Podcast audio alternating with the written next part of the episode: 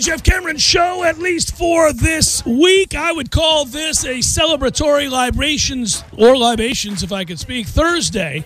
No, I have not started doing Bob just yet. But an hour from now, we're online, ESPNTallahassee.com. That's Director Matthew producing. Hello, YouTubers. Check out my championship gear. It's actually my old Lightning gear, but soon it will be accompanied by back to back champion hats and shirts and the like.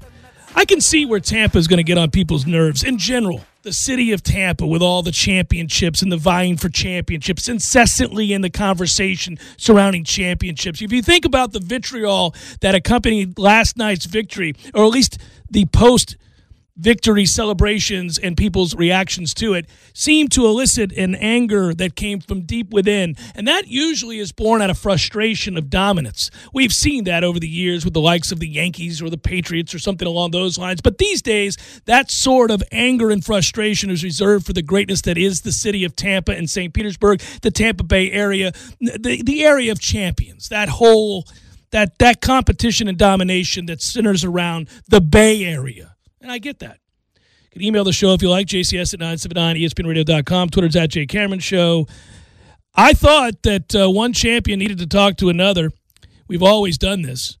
Uh, we did it when we got back from California after uh, the Noles won the uh, national championship. We did it after the Bucks won the Super Bowl, and so I'm going to do it. You're damn right. I'm going to do it here. We did it after last year's Stanley Cup victory, but now we get a chance to do it with back to back. He's my uh, my running mate, Tom Lang, and he wants to join us, so I can say to him right now, "Hello, champion. How are you?" Hello, champion. What a day. I'm glad we didn't record this at 9 in the morning. I'd sound a little bit different, I can promise. Yeah, so I actually behaved myself. I uh, my dad was in town to celebrate the championship, but also to take my kids up to Georgia for Camp Opa, as you well know, and we had to kind of keep it between the lines and have a normal conversation because he had to drive this morning and I had work to do. But I uh, but I will reserve said celebration for tonight, perhaps, uh, as I I think that's a good plan Yeah. uh, on your part. For me, since I'm walking the earth for a period of time here and just enjoying, um, well, the champagne that I purchased last week when I went to game two, I, I got a bottle down there when I was in Tampa. I brought it up. Maybe that's a little bit of hubris, but we were the better a better hockey club, man. Just like we were the better football team in the Super Bowl, you could see it. It was apparent. It would take all kinds of pinball goals to lose that series. Now, uh, it's been cracked. It was finished last night around oh I don't know twelve thirty one in the morning, and uh, maybe I had a little bit of aspirin this morning. You might have. It was all worth it. You might have. I have this question for you though, because while I was I- this, I was torn. You know, I was doing the golf show, so I had the game on on another computer while I was doing the golf show. So when we go to commercial break, I'd run in and catch five minutes. I caught most of the first period before beyond the tip started, but I missed the vast majority of the second period, and I got out just in time to see the goal. And I got home just in time to start the third period. But I have to confess, it felt a little bit like Tom and and your expertise in the world of hockey, and certainly as it pertains to the Tampa Bay Lightning, I acquiesce to uh, as you analyze them and watch a lot more of them more in depthly than I do. But it felt like to me, and I'm fairly knowledgeable of this squad these days. We were limping to the finish line a little bit here. I think this is a really beat up team. We both have great sources there. I don't want you to give any of those up, but have you reached out to find out just how banged up everybody was? I know, I think for Killorn it was a broken ankle or leg. I mean, there were a lot of problems with this team down the stretch. They kind of needed to get that one last night. Uh, they did. You know, they would have had a hard time going up to Montreal and, and uh, winning Game Six on the road, just because I think every 50-50 call would go to the Canadian club. There's real momentum there. You're second guessing yourself, but um, I knew about Killorn's broken ankle a couple of weeks back. I mean, like the next day after it happened. Um, and what he wanted to do, and this is all public knowledge now, so I can say it, but he he had surgery to put a rod in it last week and uh, yeah, it was a broken fibula. That they uh, they put a rod in it. It was described to me as like more of a nail that they put in his fibula, and the doctors said don't do it. And he said, "The hell with that! I want to play." And um, as it turned out, he didn't need to. So I wonder if he's going to regret that long term. But that's a conversation for a different time. And then it, it also became public knowledge that uh, Kucherov, when he got cross-checked last series against uh, the Islanders, broke a rib and Mhm. played through the broken rib. I knew and, that, Uh, yeah. Apparently, he even went back to Tampa between games three and four on Long Island to get um, injections. Or sorry, games three and four of the final in Montreal. I came back to get injections, played through it. Um, I don't know about Hedman. He's going to have surgery. Um, I don't know how serious it is. I think it is pretty serious. And then Stamkos as well. Uh, Eddie Olczyk actually gave himself up last night on the broadcast. I don't know if you caught this or if this is when you were on the air on Sirius XM PGA Tour Radio. But, Nicely done. Um, he said Stamkos is playing on one leg. So yeah, uh, they were really, really hurt. It's an astute observation, uh, but they were still better even with all those injuries. So that was uh, it's a nice place to be. It's a really nice place to be because it reminds me of beating Dallas ten months ago. It reminds me of beating the Kansas City Chiefs. You know, health is part of it, and so is depth, and, and uh, just have a lot of depth in Tampa. depth is a ton of it because you know you lose guys and every hockey club does. And so you know montreal had some guys banged up but everybody does when you get this far along in the postseason. You got to have guys you can count on to carry the day. And a lot of guys did in tampa. I will ask you this. So we're a little in the weeds and inside hockey but i, I like this and, and it is pertinent. And i do feel like listen it's a florida team in particular the best Florida team, the Tampa Bay Lightning, that has won the Stanley Cup. So it is relevant here in the state of Florida on an afternoon talk show to at least venture down the road of kind of vetting what's to be uh, after yet another championship. And that is to say, we do know, obviously, that the Kraken are making their way into the league, which, by the way, kudos to the fine folks out in Seattle. Is that just not the greatest name they could have come up with? That is so cool, and all of the marketing around it is going to be awesome. But their draft, Tom, is on the 21st of this month. Um, and so we're going to know, you and I will know at the ACC meetings where I'm going to see you. And I don't know what capacity you'll be there or what capacity I'll be there in the coming days. We'll be free to Spoiler tell- alert. yeah, yeah, we'll be there to tell you. But uh, but we'll be talking about this and watching this together over a cold one. I'm sure. Uh, my question to you is, how how ravaged will will Tampa Bay get? And and I guess explain that process a little bit for people who don't know.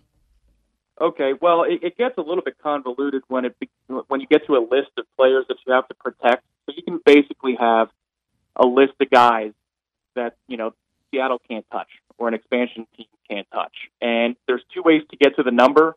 It can either be nine or ten, depending upon how you want to categorize the guys. But it also this really is inside hockey. Like if you have a no trade clause or a no movement clause, then that dude has to be on your list of nine or ten. Okay. So Tampa has a lot of guys who have those provisions in their contract because they're really good players.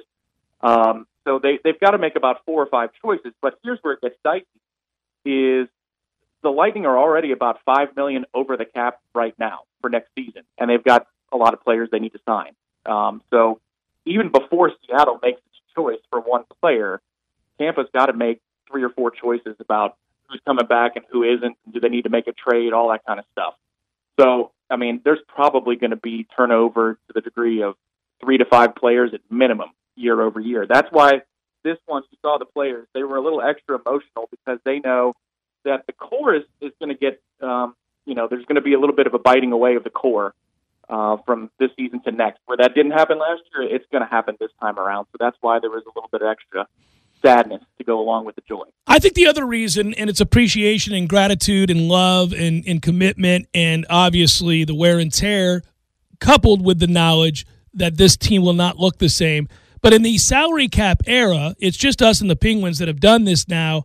It is nearly impossible to win back to back to back cups. So they they they kind of probably had a sense this was it, and they made it count in the greatest of ways. And they go from a franchise that were forever knocking on the door and very very frustrated uh, to to one that realized their potential uh, in a way that very few have. So you go from kind of lamenting what could have been to oh no. We made it count. And I think for people who are kind of on the edges or cursory uh, watchers of hockey, they should know that no matter what you hear regarding the salary cap or anything of those things, that everybody played by the same rules this year. Any other any other team could have done what they did, with what the Lightning did with Kucherov. The bottom line is the Lightning drafted Steven Stamkos. The Lightning drafted Vasilevskiy. The Lightning drafted Hedman. The Lightning drafted Brayden Point. These were all players that the Tampa Bay Lightning scouted and drafted themselves. Yeah, well, I mean, Kucherov and Point were middle round picks. Ondrej Palat was a seventh round pick. Vasilevskiy wasn't, uh, you know, the top of the board either. I, you know, it's just it's one of those things where you've got to win on multiple levels. Any organization in any sport, you know this. I mean, even with Florida State, if you got to pick the right three stars, you know, for Mhm. signing day, you got to pick the right four stars and project what they can be. That's exactly what this group did, and they're the smartest team in hockey. Period. End of sentence. You know, that's the thing.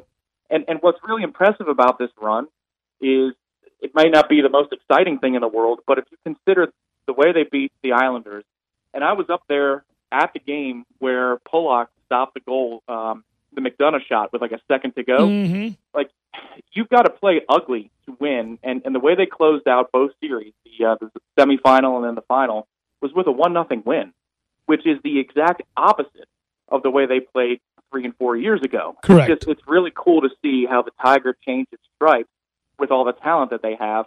They're not resting on their laurels. They can beat you eight nothing like they did uh, to the Islanders last last series, but you know the philosophy changed, but the skill was there, and now it's going to get whittled away. It, it's same thing happens in the NFL. When you're really good, it's a copycat league, and people want people from your roster. So, you know that's what's going to happen. I think for you and I who grew up down there, and anybody else who's listening, uh, you know, it reminds you that you got to be patient. Um, you have to believe that at some point, you know, you, you'll get things right, and and good fortune will shine. But you also have to hope that the right owner comes in, buys your team, surrounds himself with really intelligent people, allows them to do what they do well, and you build towards this moment. And where where that's definitely happened with the Tampa Bay Lightning, um, you know, the Bucks are on the cusp of maybe doing something equally as special and very rare as well, which is to win back to back Super Bowls. Just be prepared, my brother, to be hated in a way that folks in Tampa Bay are not accustomed to, beyond the fact that it's a place where uh, people are rode hard and put up wet, and uh, rightfully shots are taken at some of the scuzzier areas of Tampa. But now, now we are the jealousy of the sporting world, and it's what's going to come our way, and we can bathe ourselves in those tears and celebrate together as long-suffering fans from the Tampa Bay area. Oh yeah, I just say cry me a river so we can do have a different boat parade route for our next celebration. You know, that's that's the way to do it. Um, the one thing when we won the Super Bowl, I remember texting my buddies down in Tampa, most of them Dole grads, and I was like, "Hey, let's do this better than Boston did. Let's not be the elitist a holes that they have been for you know eons. Let's let's be a little bit more understanding and embrace it. And every time we win one of these things, which it never gets old, the toast is with the champagne that this is all temporary, man. You've got to embrace it, you know, and, and I'm sure you did the 14 straight top four seasons and a couple national championships in the 90s here. Mhm. Um, you just got to know that it's really freaking hard, even if you have the best team to win. Because think about it, man. Like nobody's won two Stanley Cups faster than this team. It was 10 months apart, and that means that you're going through four months of playoff hockey, eight rounds of it. I mean, they weren't just limping, and Montreal didn't even make the playoffs last year. So talk about fresh legs against a team that's been beaten up. It's absolute attrition. And I think that's anybody who watches hockey, and we've converted quite a few people here in town. Anybody who watches hockey, especially in the playoffs, knows, oh my God, what these guys put their bodies through is Mhm. just absurd. And that's where you're extra happy and proud of, you know, a team that fights through all that garbage because, I mean, the stories you're going to hear in the next couple of weeks about you know, all the bumps and bruises and the guys like writhing in pain and just gutting through it. That's what makes hockey more compelling to me than than any other sport. Specifically, that part of it, that what you have to go through to win is absurd. Oh, it's ugly. Um, you got to sacrifice everything. These guys are taking years off their life, and that way it's very similar to football. But yeah, it's incredible, and, and what they play through and with is is remarkable. All the times you hear about guys, oh yeah, so and so finished the uh, series with broken arm, played uh, the last three games with a shattered kneecap. You're like, how's that possible? How's that even possible? Well, Um, I'll it's- do you one better. Yeah, in 2015, when Chicago beat us, and there, you were in the house for that terrible gaffe by Ben Bishop. Ben right? Bishop, Remember yeah, that play? Mhm. yes, I do. And uh, that essentially was the series. He's playing goalie with a torn groin. A Wh- torn groin. Like of any position in sports where a torn groin would really come into play, you would think the flexibility of goalie would be a non-starter. But that's what these guys play through. It's just that's where again I just I find it so damn compelling, and it's always more compelling when you win and you hoist the cup. But like, oh my god! And and now we are absolutely on a map. Tampa has been kind of one of those fringe markets that ah, they had their moment in the sun, but we're a cornerstone of the sporting conversation now, and that does not stop. Doesn't suck, and I don't imagine we'll be humble about it. I know we're going to try, but, but it's just, it gets harder and harder to be humble about it. Love you, brother. I'll talk to you later. Hey, brother. Good day for all. Good day indeed. Way to go, champion. Bye, champion. Perfect. There it is. One champion to another. Mm, it's something. I will say this uh, on a side note here uh, before we round out the segment, and I don't want to get too sentimental. Uh, the Lightning are, you guys know this if you've been listeners to the show for a long time, and I, and I mean this. I'm, I'm not being uh, you know sarcastic here. The Lightning mean a lot to me because of how good they were to my family, uh, and in particular, my youngest son when he got sick. And he's fine, and everything's okay. And I'm not going to mire us in this right now. Okay, everything's all right. But there was the, if you're newer to the show, there was a time when my uh, youngest son was, uh, I think he was five, four or five years old, and he he got very sick, and he had to go to Shands, and it was a it was a tough time, as you can imagine. Again, he's fine, and and everything's going to be okay, and I so don't worry about anything. But, you know, in that moment, it was overwhelming. And uh, obviously, any parent who's been through something like that, you, you know what I'm talking about. And, and, and even if you haven't, you can imagine. Um, it's just, it occupies every waking second uh, of your, on your mind, every waking second of every day. And, uh, and so, anyhow, uh, one one of the listeners to this show, when I had to take time off, is a Florida State grad that has listened to the show for years and, and works for the Tampa Bay Lightning and he's a great guy and we're still in touch and he has done great work and he's risen through the ranks because of his intelligence and hard work and i'm happy for him i was really happy for him last night because he's now got two rings and how cool is that great guy great guy um, but apparently and i did not know this was going to happen but he he told some of the people there uh, with the Lightning that hey, there's this guy that grew up down here. He loves the Lightning, and you know he's he's uh, he does a sports talk show, and his kid's sick. The next thing I knew, Matthew, we got in the mail signed pucks and sticks and like little foam dolls and pictures and invitations to visit and come down onto the ice. And it was incredible. And I have never forgotten that. This organization is run first class. They give back to that community in a way that very few organizations do anywhere around the country.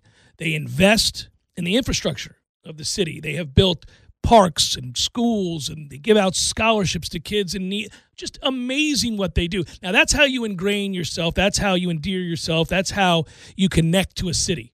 And that's why when you see the scenes around Tampa, and if you ever go to a game at Amalie, you'll see that's a wonderful environment, real passion, because those fans, hockey more than most sports, is very much a, communal uh, city sport. It's it's not it's not national the way that football is. You know what I mean? It's like if you don't root for the Lightning, I doubt you're randomly tuning into the Lightning. But if you don't root for the Packers, you do tune into the Packers. So hockey's very unique to the cities. You know what I'm saying? So there's a connection there if it's done right.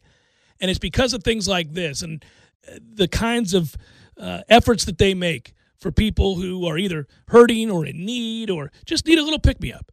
And I will never forget that. Now, I rooted for them anyhow but my kids will be fans of this team for as long as they live.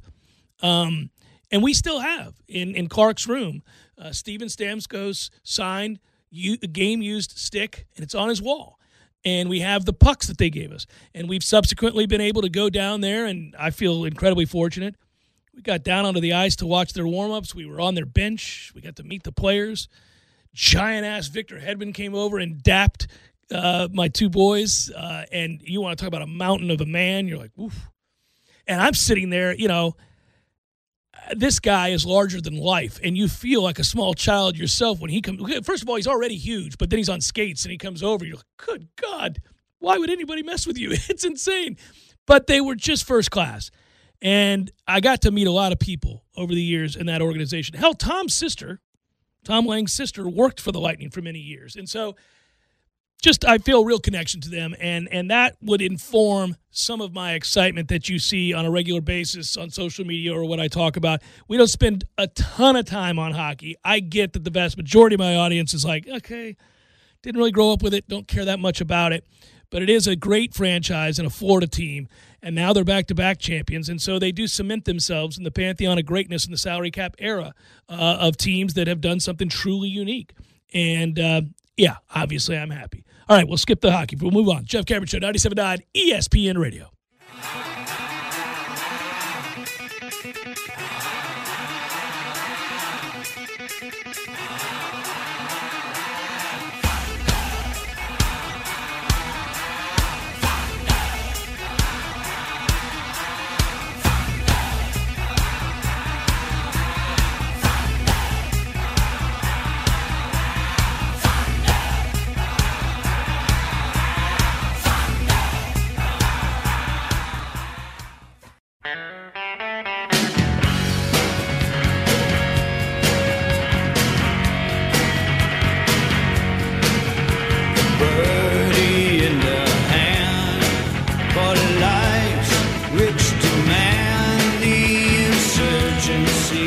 Know if you saw this, but if you want to get again sick to your stomach and you're tired of Tampa, please allow me to oblige. Here you go, as credited to James Dator, who wrote the piece for where did I get it this morning? SB Nation, maybe I can't remember.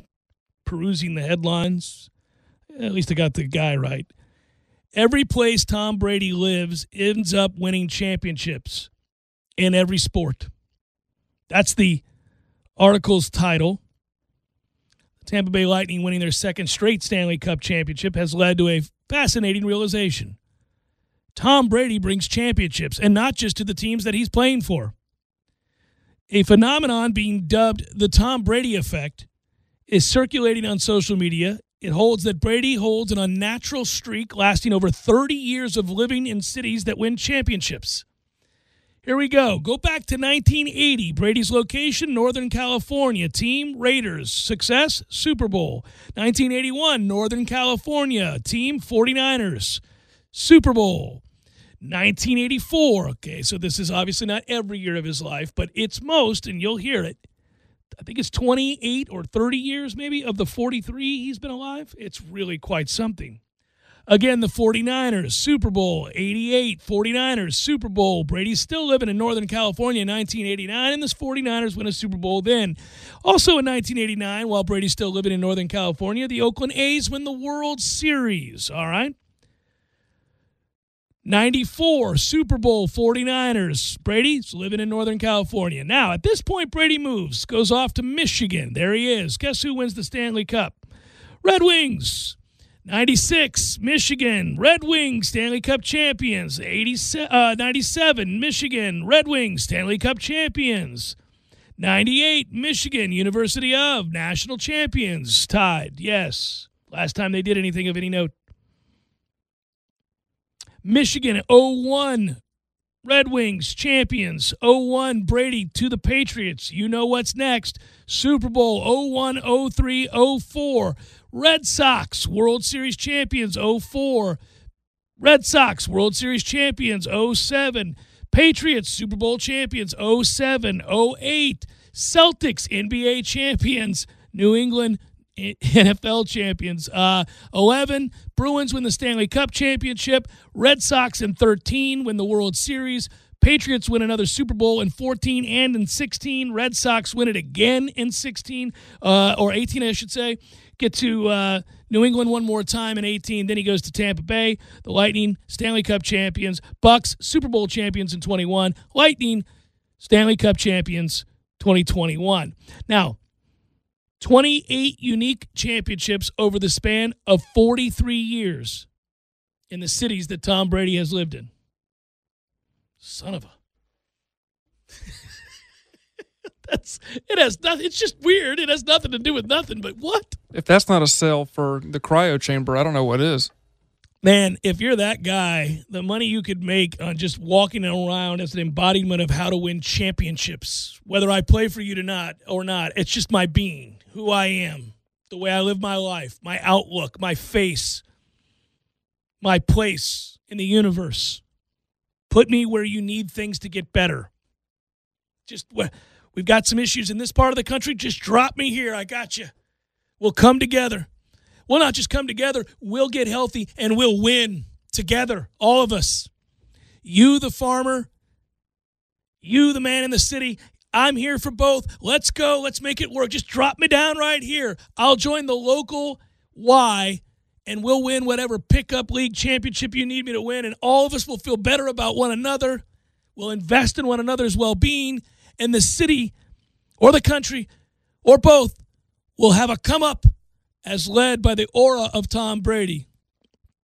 I'm I'm I am seriously prepared for the pushback. I I already know. You know, Tom was talking about the sort of erudite way in which uh, the uh, and and that's probably the wrong descriptor since it's not as sophisticated as this. But yeah, Boston fans have bad reputations for a lot of reasons, a lot of reasons. But to be sure, some of that is rooted in extreme jealousy. When you have boatloads of success across sports and you win a multitude of championships, after a while, others want to play. We get a little tired of this nonsense.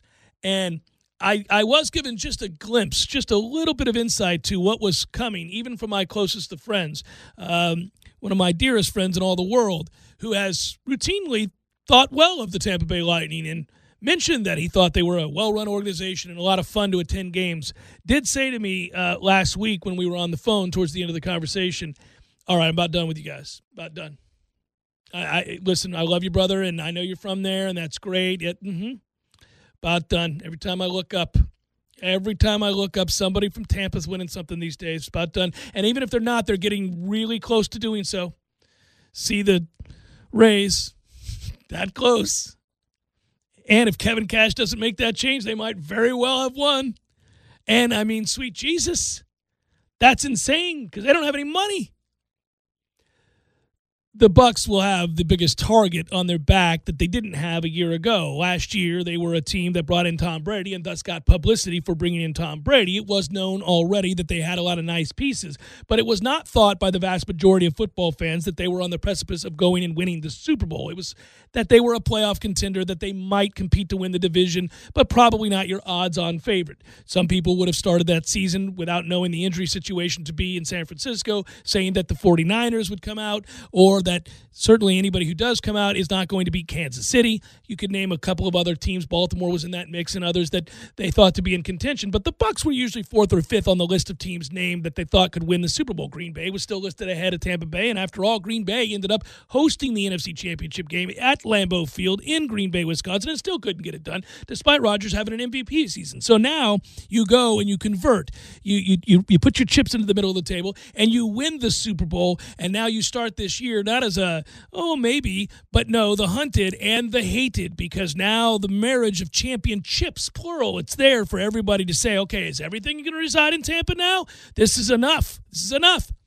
So I'm ready. I'm mentally prepared. I've steeled myself for this year. So this person, this friend's team in hockey must be a contender. Because me as a Flyers fan, Yeah. Yeah. it's like okay, it's just a wash because the Fly- the Flyers suck. They weren't going to win it, right? Yeah. Yeah. No, well, he's a fan of um, all things Chicago. So that's Bears, that's Blackhawks, that's White Sox in his case. That's, you know, and so he's just kind of, he doesn't hate Tampa. He roots for Tampa to do well. And he's a, you know, he's a, he's moved and lived in Florida for a very long time. So he has no ill will, but it's starting to get old to him. He's, he's like, okay. He even said to me, I don't know if you noticed this, Jeff, but the Rowdies made a run at the championship too. There's a lot of weird things going on in Tampa right now. I'm like, yes, weird things as in domination in everything. It's glorious. It is. It's just glorious. Because if you grew up there and you're anywhere close to my age, Tampa was not known for that at all. Tampa was known for beautiful beaches, beautiful women, sometimes, strip clubs, to be sure, the drug industry, shady areas that really could bring down even the most upstanding citizen, as it often did. Uh, but not winning, not winning and dominating, not rolling out championship quality football, baseball didn't exist in my youth other than spring training. Hockey didn't exist in my youth till later, and then the Lightning came on board. But as a startup, you kind of realized it was going to be a long time, and they were going to struggle. And then obviously in 04, they cash it in, and you're like, okay, we did it. We made it to the top of the mountain. That's awesome. But still, nobody associating great hockey in Florida. Now, now just basically everywhere you look in the sports that matter, you associate greatness in Tampa. Side by side, it's a beautiful thing. She could see in the factory. She's making sure she's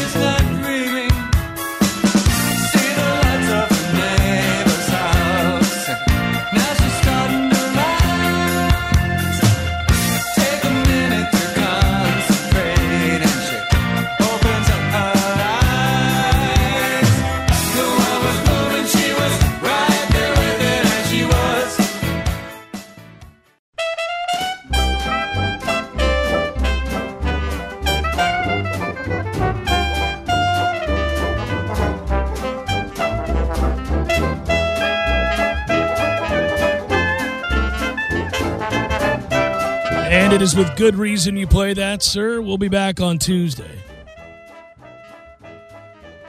And even then, I, you know, it's an interesting time, guys. It's an interesting time right now. Just trust me.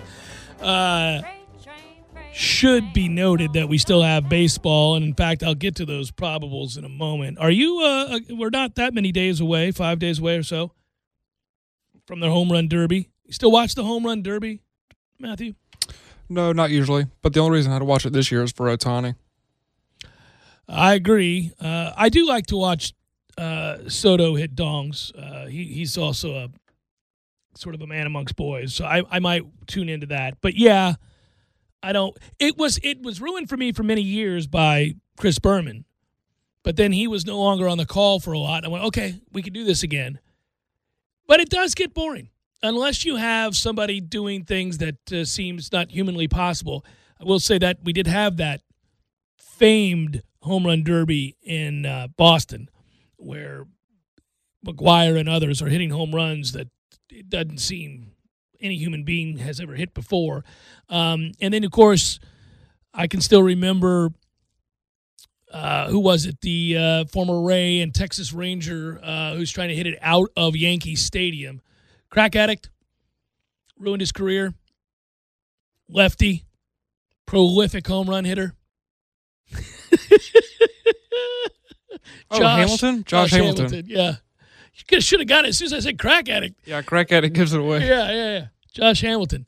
Uh, and I wasn't trying to be cold hearted. It was just an identifier since he had a lot of run ins with crack. Uh, but yeah, Josh Hamilton had a little three year window where he did things with a baseball. That story, there's a story about Josh Hamilton. Okay, so this guy was thought of as obviously one of these freakishly great young up and coming uh, players, prospects at the time. And the Rays had him, of course, and he kept, unfortunately, going through um, a lot of uh, drug rehab, and, and then he would fall off the wagon and he'd have more problems. And it was just, it was just awful. I, I remember thinking he's going to die. Uh, and I had only read these stories of how prolifically strong and, and good he was and the bat speed and everything else. But you kept thinking, well, I'd like to see it. I mean, you know. So he goes through all the stuff that he goes through that, you know, and I say he goes through it as if he was put upon. He did it to himself, but I still have empathy. And uh, I was rooting for him to get it together. And of course, luckily he did. He did get it together for a stretch there, and he was an all star and a very, very good player and incredibly strong. But the story goes that when he came back, I think after his third rehab stint, and he went out and drove to I think North Carolina to stay with his grandma, and she opened the door and thought he looked like death and was nearly in tears and let him in, and he slept for like two days. I mean, this is the story of legend. It's amazing, but I, from everything I read, I think it's true. Um, and so she fed him, and he just stayed away from everybody and just got clean. You know, went through it. Well, he went back to uh, Florida, to South Florida, to train with somebody. Um, this, this particular hitting coach that had worked with a lot of great players, worked with A Rod and all these others.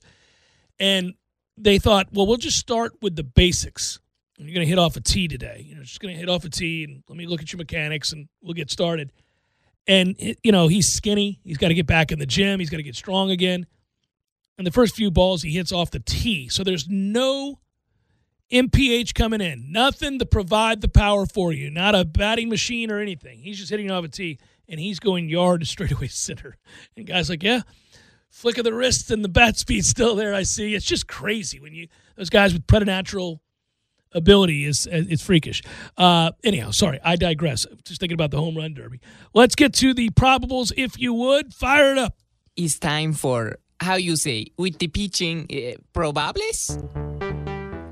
Some games underway that include the Yankees and the Mariners, and that's Jordan Montgomery and Logan Gilbert, also currently underway. Rockies, D backs, Chichi Gonzalez, Jake Faria.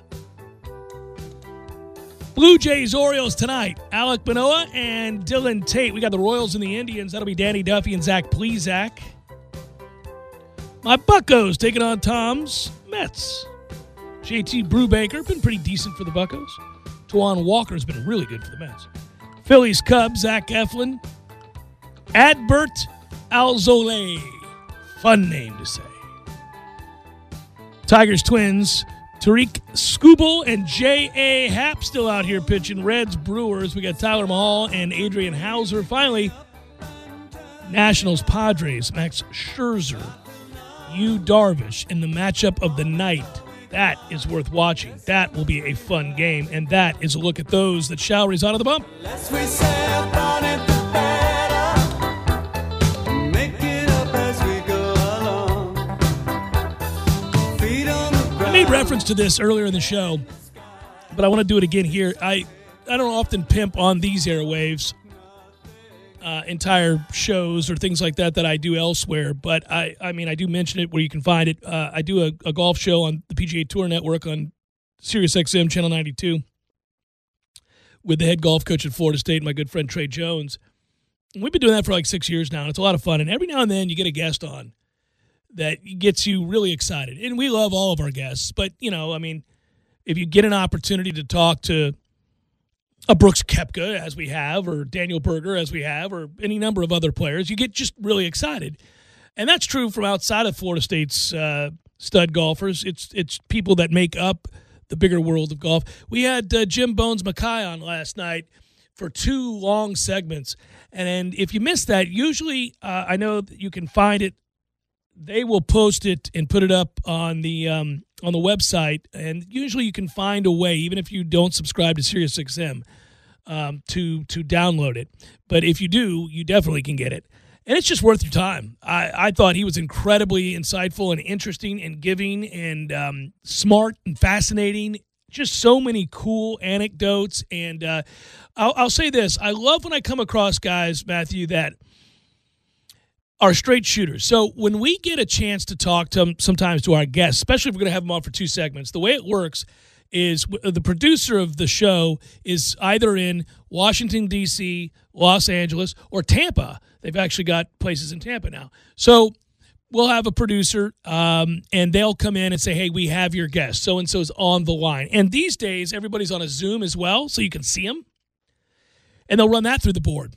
It's amazing what we, you know, what the pandemic allowed for. People figured out how to utilize this technology and make it sound decent. So you can see him, and that's always cool. And he's on vacation because he's getting ready to go cover for NBC, the British Open, and the Olympics. So he's about to be working for three weeks straight, basically every day or longer.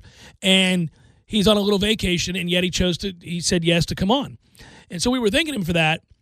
And I'll give you a peek behind the curtain. I, I love sometimes the chit chat. I love guys that are really loyal and very smart and very upfront. And before we ever got started, he said, "Listen, guys, I'm not saying you're going to do this, uh, but just so you know, I'm not going to get real in the weeds personally with anything to do with Phil Mickelson. So if you, you know, I'm not saying you can't ask me questions about my 25 plus years with Phil. Of course you can. I'm saying it's not fair to Phil for you to ask me personal stuff about why we broke up in terms of the relationship, the working relationship, and all that other stuff. But the reason I bring that up is because he basically admitted that he, he loves Phil, and it doesn't really matter the reasons that they that their bond is strong, and he's just not going to go there. I was like, that's so cool. That is like the sense I get, and now this is just me kind of drawing from the conversation, is that whatever it was building towards when they decided to go their separate ways, it was amicable. Like a lot of people expected that that was it, it- there was acrimony, but I don't. I I think Phil is telling the truth all these years later, and I think Bones is too. That they just knew it was time. Maybe 25 years together, is probably enough. It's just time. And the caddy player relationship is such that sometimes you just need a different voice. You know, and I, I I'm sure and he had opportunity and Phil said, I remember at the time Phil said, Look, Bones is as good as they come. He's wicked smart. He's incredibly knowledgeable. His experience is second to none. The second we go our separate ways, I have zero doubt he's going to get a call to go be on the bag for anybody he wants and or to be a golf analyst because he's that good. That turned out to be true, but I like that loyalty and I like to see that peek behind the curtain. But he had funny stories about Phil and, and about players. And one thing is revealed for sure. We already knew that about these guys. They like the juice. They uh, they will get after um, side wagering and everything else. And then some ways they need it because when you play week to week and you know you're on the Michelin 500 followed by the Lipton Tea Open followed by they don't all have the the what for that a major does. And you can get kind of wrung dry. And so maybe it's a little bit more fun when you're paired with a guy that also likes the juice. And the next thing you know you're like what do you say a little side action on today's round boys? I would give anything to be on the box because a lot of times it's proposed right there on the box. So you got a seven something in the morning tea time. Guys are stretching, you know, they're warming up. Phil might be like, "So boys, what, what are we doing out here today?" That, that's amazing to me, right? And that nine times out of ten, the other player's like, "Oh, okay, I like where your head's at, pal." Well, 100 G's on today's 18. I'd be like, it's just crazy. All out in the open. Now, he did not bring that up but you could intimate it in that they sometimes like to bet a little more than a dinner. You know, a little little something on the side. Good work out of you. Thanks to all of you for listening. You guys be well. Bask in the glow, if you will, as I currently am, of back to back Stanley Cup champions. Tampa Bay. That's right. You go from being uh, admired and well thought of to gauging by the uh, gauging the waters, reviled, hated, hunted, despised across the league. That's what happens when greatness arrives. When you reach a level of greatness that so few in the salary cap era have ever dreamt of. In fact, only one other has achieved what Tampa Bay has in the salary cap era in the way of back to back. That'd be the Penguins. So, you know, I get it. So when you're this unique and this dominant, it's just you're gonna be hated. It's what's gonna happen. But that's neither here nor there. For now, the other thing you can call them are champions yet again. Good work out of you. Thanks everybody. Be well. Talk to you guys on Tuesday. Well, it's alright, even if they say you're wrong.